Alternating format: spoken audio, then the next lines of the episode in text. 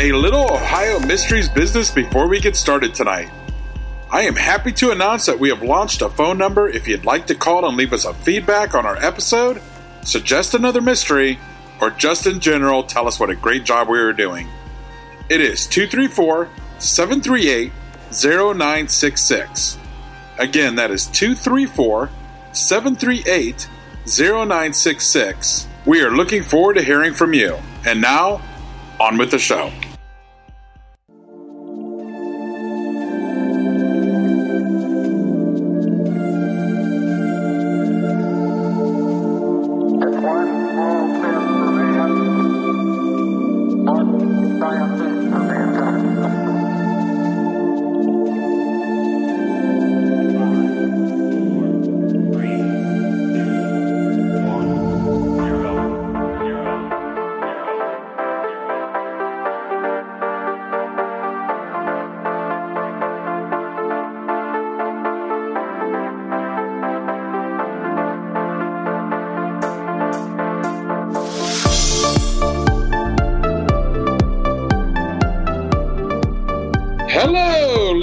And welcome to Ohio Mysteries. This is our 10 minute mystery edition, a little slice of intrigue in the middle of your week. I'm your co host, Steve Yoder, and with me is our storyteller and journalist, Paula Schleis. Hi, everyone. Okay, Steve, do you know what big anniversary our country is celebrating this week? I do, but since you're the woman, I want you to break it out and let Oh, well, you know what? Forward thinking men like yourselves have every right to be proud of this as well. It is the 100th anniversary of women getting the vote in America. And it's crazy if you think about it. 100 years is not that long ago. For some of us, this means our grandmothers didn't originally have the right to vote.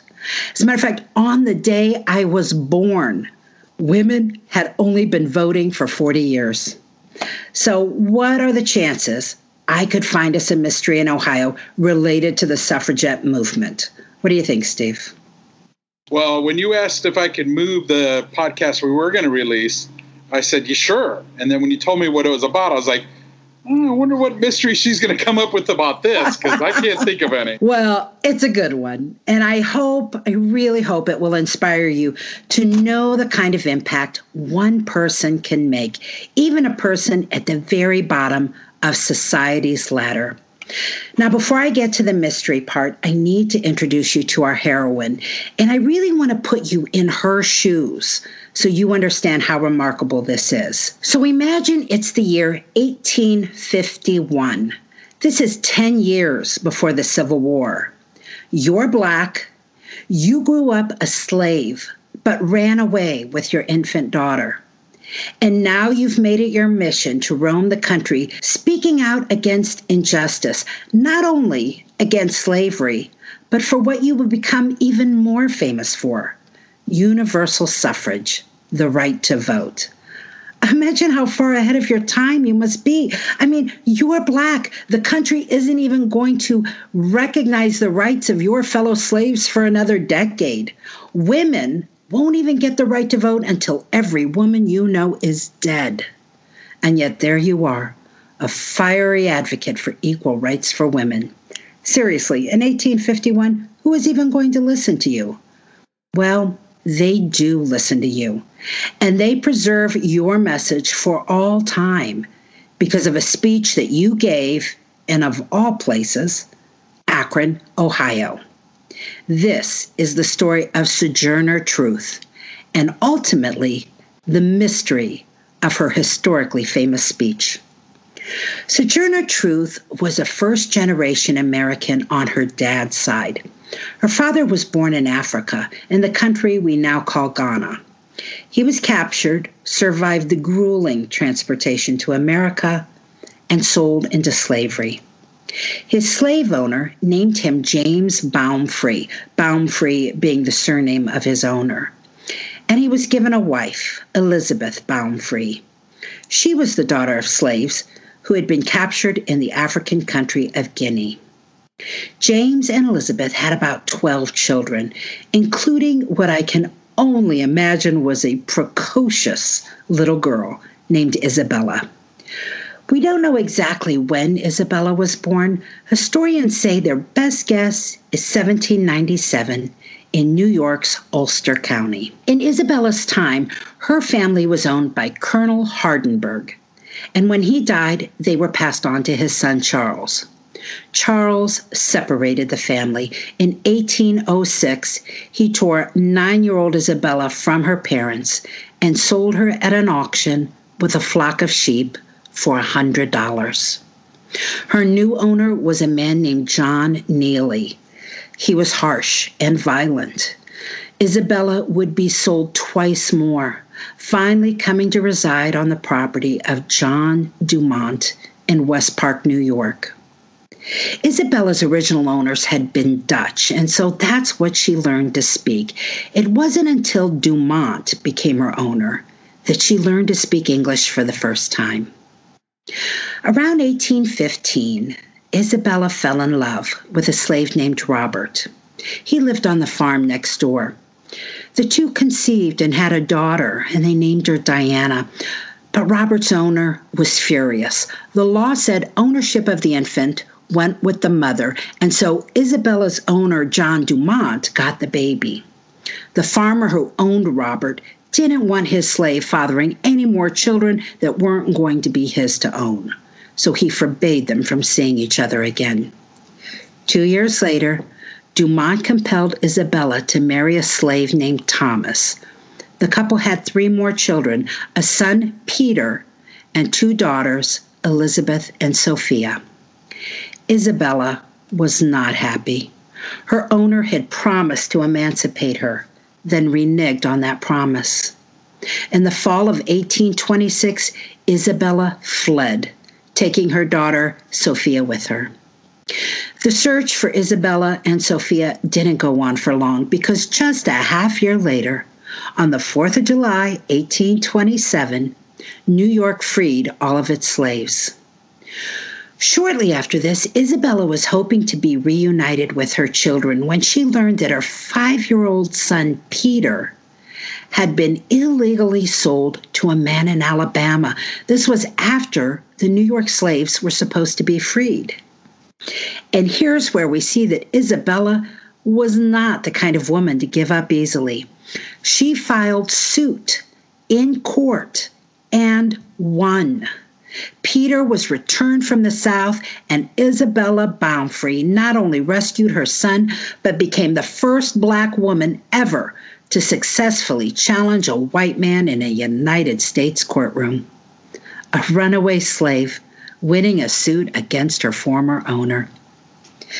In 1829, Isabella found work as a housekeeper for a Christian evangelist named Elijah Pierson in New York City, and she converted to Christianity. But the drama in her life was far from over. Isabel ended up leaving Pierson's employ to serve as housekeeper to Robert Matthews, by all accounts, a con man and a cult leader whose followers called Prophet Matthias. While in his employ, Isabella's former employer, Elijah Pierson, died. And that led to several cult members accusing Prophet Matthias of poisoning him in order to steal his money. One couple, Mr. and Mrs. Folger, even tried implicating Isabella in the plot to murder Pierson. Well, Matthews was charged with murder, but acquitted for lack of evidence. And Isabella, she went to court again, this time bringing a lawsuit against the Folgers for slander and winning $125. Isabella Baumfree had evolved so much from the time she was that little girl born on a slave farm to an African father. She was increasingly becoming a force to be reckoned with, guided by what she was now saying were commands from God. And on June 1, 1843, she said she was following God's order that she change her name to reflect her new life.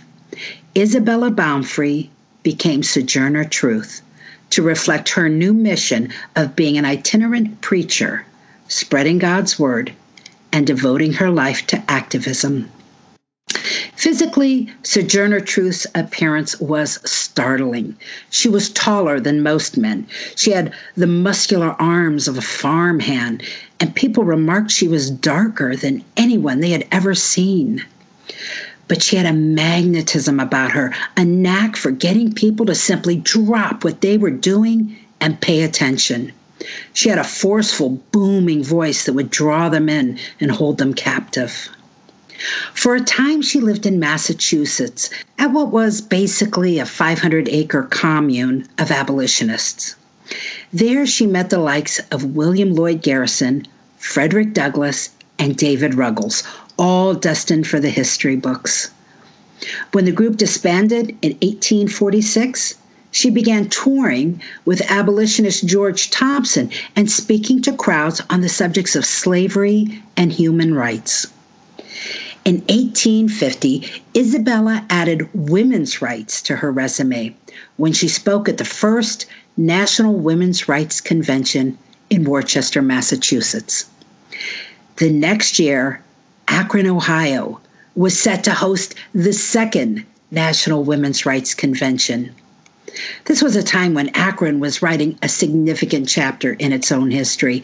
Its population had almost doubled the previous decade, although gold fever was causing a lot of families to go seek their fortunes out west. Akron was also getting ready for the town's first railroad, which was going to cause the city to take a giant leap toward its incredible industrial future.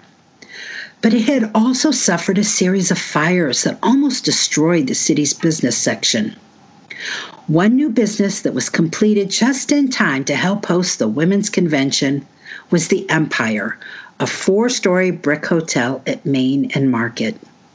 It was here many of the convention attendants stayed, and Northeast Ohio, which was home to many former New Englanders and Quakers who had always supported human rights, eagerly welcomed the feminists. Those who wrote about the event later talked about the energy in town, the warm welcomes, and laying awake in bed listening to a band that serenaded them from somewhere outside. Attendees came from all over the region by rail, by steamboat, by carriage. They came ready to debate the resolutions of their cause equal education opportunities, more jobs for women, the right to vote. Now, many of these women probably knew Sojourner Truth from that first convention the previous year. And if they didn't, they had a chance to meet her before the meeting. She walked around town carrying thin volumes she had printed with her biography. She sold them and supported herself on the profits. In Akron, she sold so many, she sent a dispatch to her publisher to have more copies quickly printed in Ravenna before she left. On the second day of the convention, the Universalist Stone Church, which sat on South High Street on what is the northern edge of downtown Akron, held a standing room only crowd. It was a sea of mostly white faces, with a striking exception. A tall black form in a white turban stood quietly in the back, watching her fellow feminists spar with their opponents. Suddenly, Sojourner rose from her seat and walked up the aisle. As she approached, there was a profound hush with just a few whispers.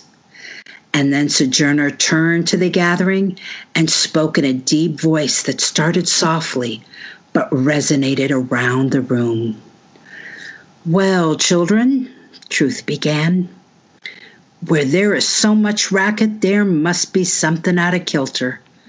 I think that between the Negroes of the South and the women at the North all talking about rights, the white men will be in a fix pretty soon. But what's all this here talking about? That man over there says that women needs to be helped into carriages and lifted over ditches and to have the best place everywhere. Nobody ever helps me into carriages or over mud puddles or gives me any best place. And then Sojourner rose to her full height and her voice to a pitch like rolling thunder as she asked, And ain't I a woman? Look at me. Look at my arms. And she bared her right arm to the shoulder, showing its tremendous muscular power. I have plowed and planted and gathered into barns, and no man could head me. And ain't I a woman? I could work as much and eat as much as a man when I could get it and bear the lash as well. And ain't I a woman? I have borne 13 children and seen most all sold off to slavery. And when I cried out with my mother's grief, none but Jesus heard. And ain't I a woman? When they talk about this thing in the head, what's this thing they call it? Intellect, whispered someone near her. That's it, honey. What's that got to do with women's rights or Negroes' rights? If my cup won't hold but a pint and yours holds a quart, wouldn't you be mean not to let me have my little half measure full? Then that little man in black there, he says women can't have as much rights as men because Christ wasn't a woman. Where did your Christ come from? Well, by now, rolling thunder couldn't have stilled that crowd. Those deep, wonderful tones, those outstretched arms, those eyes of fire. Raising her voice still louder, she repeated, where did your Christ come from? From God and a woman. Man had nothing to do with him. If the first woman God ever made was strong enough to turn the world upside down all alone, these women together ought to be able to turn it back and get it right side up again. And now that they are asking to do it, the men better let them. Obliged to you for hearing me. And now Old Sojourner ain't got nothing more to say. Amid roars of applause, Sojourner headed back down the aisle and returned to her corner. The next day, newspapers carried word about the Women's Convention, and most of them talked in detail about that remarkable Sojourner Truth and the speech that brought down the House. That speech is in the history books. Her clever, repetitive chant, Ain't I a Woman? became the battle cry that echoed among feminists and abolitionists for decades. And so we come to tonight's mystery. Did she say it? While Sojourner led a remarkable life, I haven't told you a fraction of it. It's that slogan, Ain't I a Woman? that is usually the first thing that comes in the first sentence of any biographical account of her. But the thing is, the day after the convention, when newspapers were reporting the details about the speech, none attributed to her the phrase, Ain't I a woman? And none had truth claiming to have 13 children because she didn't. She only had four. Well, historians, being historians, eventually came to wonder why we say she said that. Where did it come from? It's actually quite common for history to get altered and then repeated as fact. Like the way folks think the most famous line in the movie Casablanca is, Play it again, Sam. It was never said. Or that Sherlock Holmes often told his esteemed colleague, Elementary, my dear Watson. Never did. Steve, did you know nobody ever said, Beam me up, Scotty, on Star Trek? No, I had no idea. Didn't you tell me once there's actually a name for this kind of syndrome where we make things up? Yeah, Mandela effect, where we believe it was said, but it, it wasn't really said. Like uh, Luke, I am your father. He said he actually says, "No, I am your father." That's right. Yes. I, and it's just interesting how it happens, especially when it just becomes cemented in history.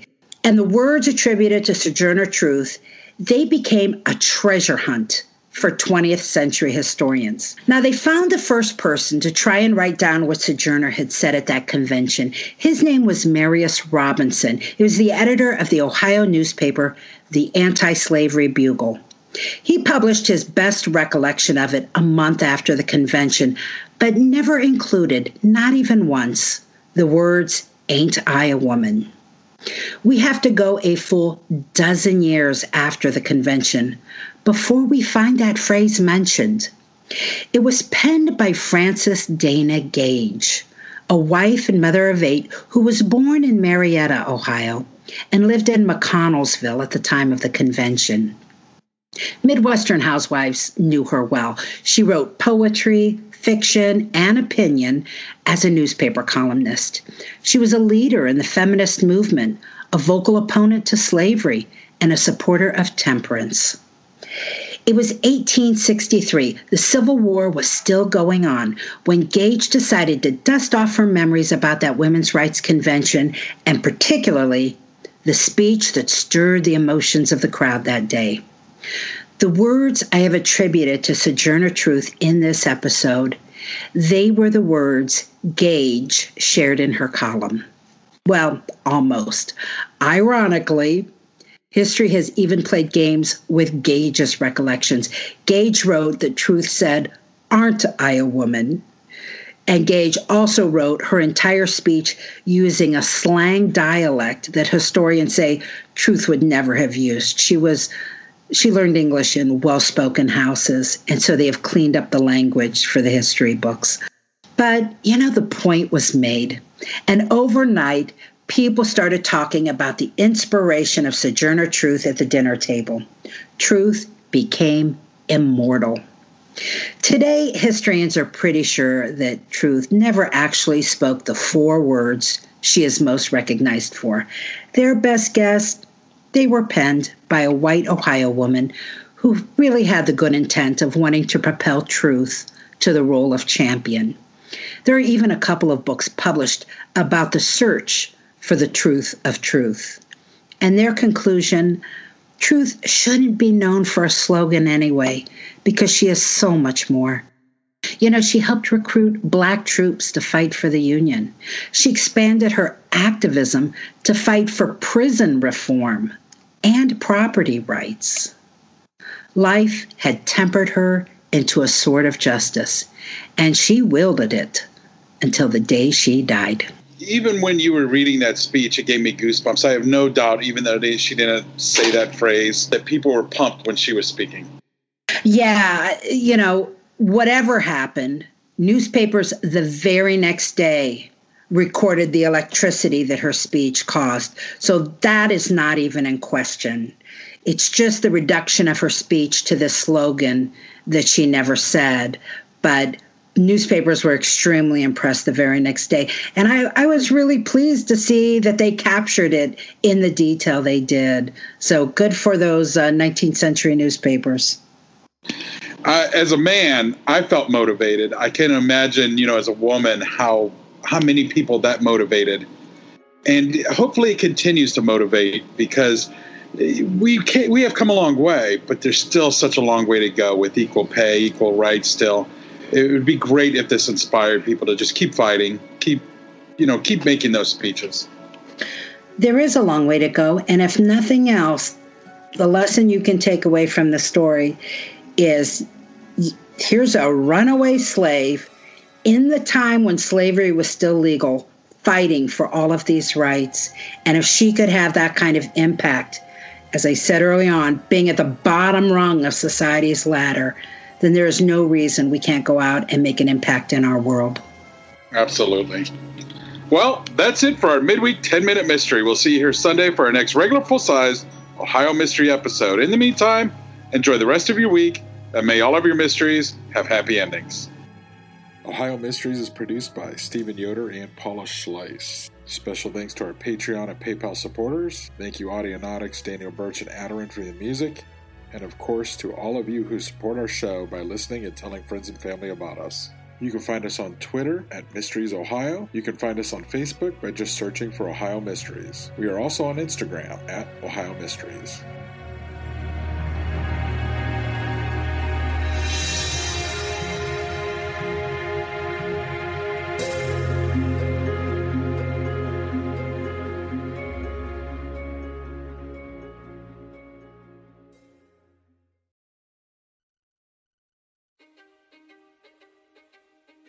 History is complicated.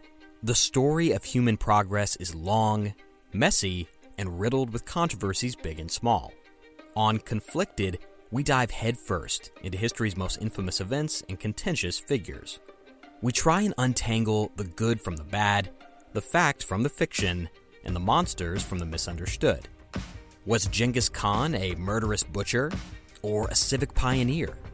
Did the Allied powers go too far in firebombing the German city of Dresden at the twilight of World War II? And how did the Marquis de Sade acquire such a sinister reputation? And was any of it true? These are just a few of the tough questions we wrestle with and investigate on Conflicted. So if you love history or just enjoy a good story, please join me, your host, Zach Cornwell, for a fascinating new topic each and every month. Conflicted, a history podcast, is available on Spotify, Apple, or wherever else you get your podcasts. I hope to see you soon.